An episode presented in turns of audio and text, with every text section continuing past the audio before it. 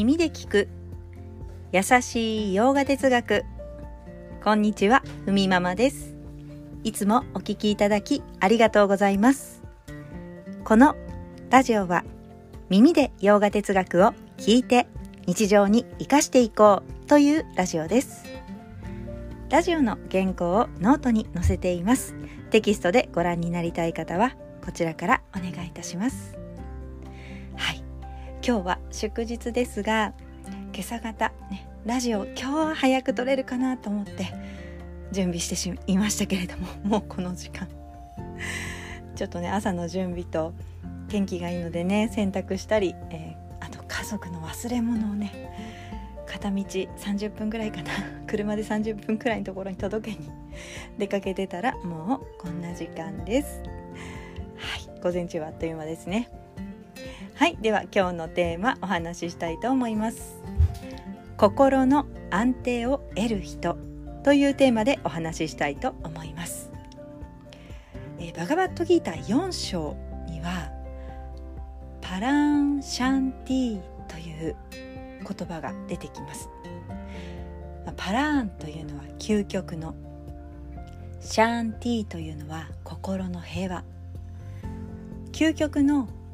心の平和を持つ人ということですね、えー、4章の中に、えー、永遠に信頼を持つ人は知恵を知ることに専念し感覚を収め知恵を得る。そして永遠に続く心の安定を得る。という一節がありますが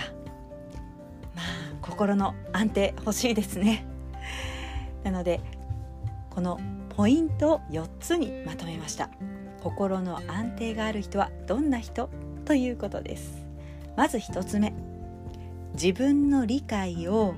何度も確認することができる人。2つ目。教えを実行できる人。3つ目。真摯に専念できる人。4つ目。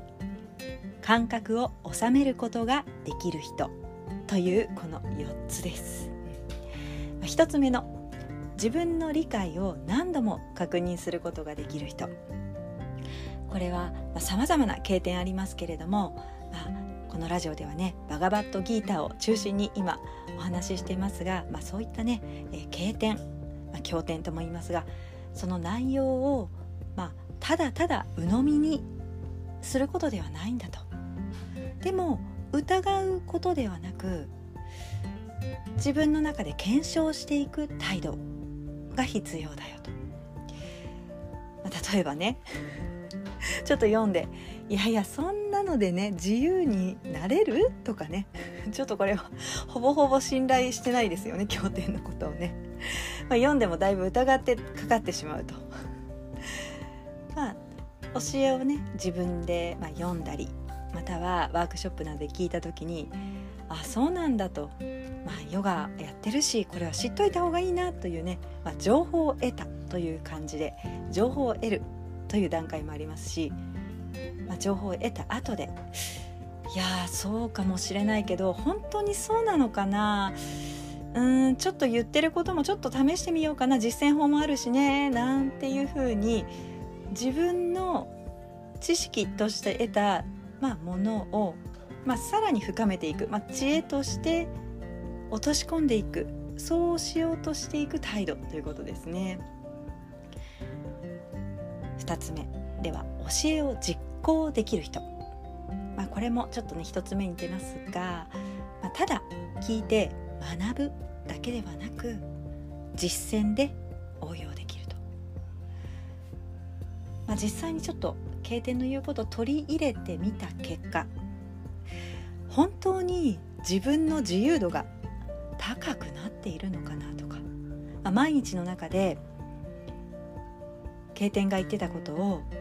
まあ、実践の中で確認していく、まあ、それが大事だよというふうに言います。3つ目真摯に専念できる人、まあ、一つのことに打ち込むと言ってもいいでしょう。ちのヨガの感じも良さそうだから。あっちやってからいつもやってるこっちやってみようかな。でもやっぱこっちもいいけどあれも気になるなとか。ちょっとねこう気持ちがあっちこっち行ってしまうとか、まあ、一つのことを本当に自分にとってどういう反応だったりまたはどういう感覚を得たりとか心の変化をもたらすのか。少し時間を持ってまた回数を重ねて自分を見ることができる人、まあ、これは専念できる人ですよね。そして4つ目。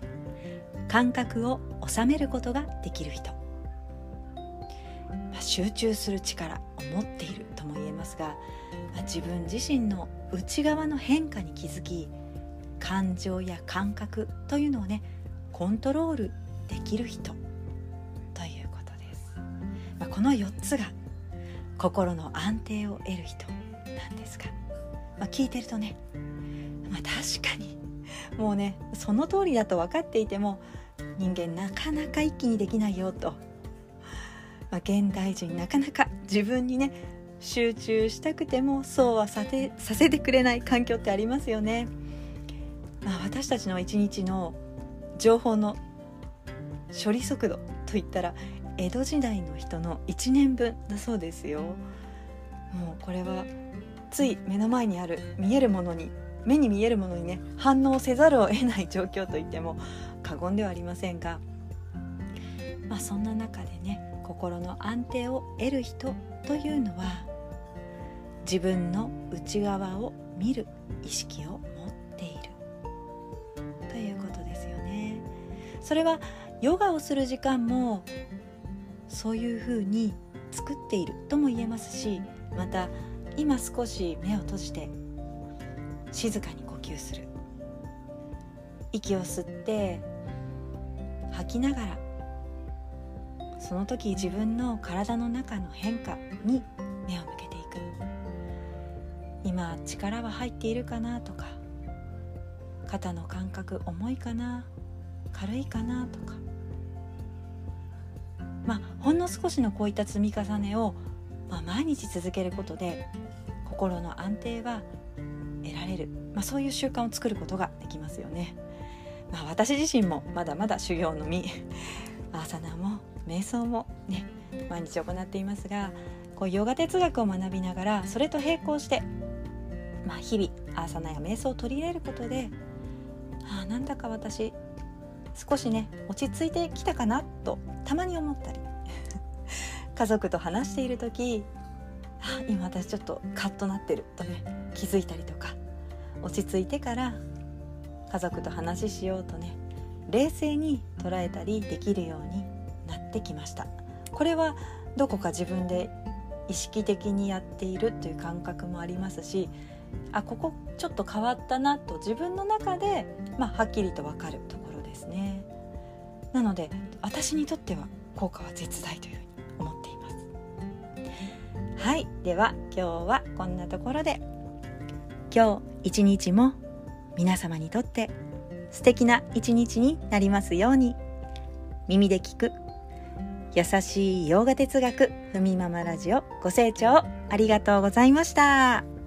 バイバーイ。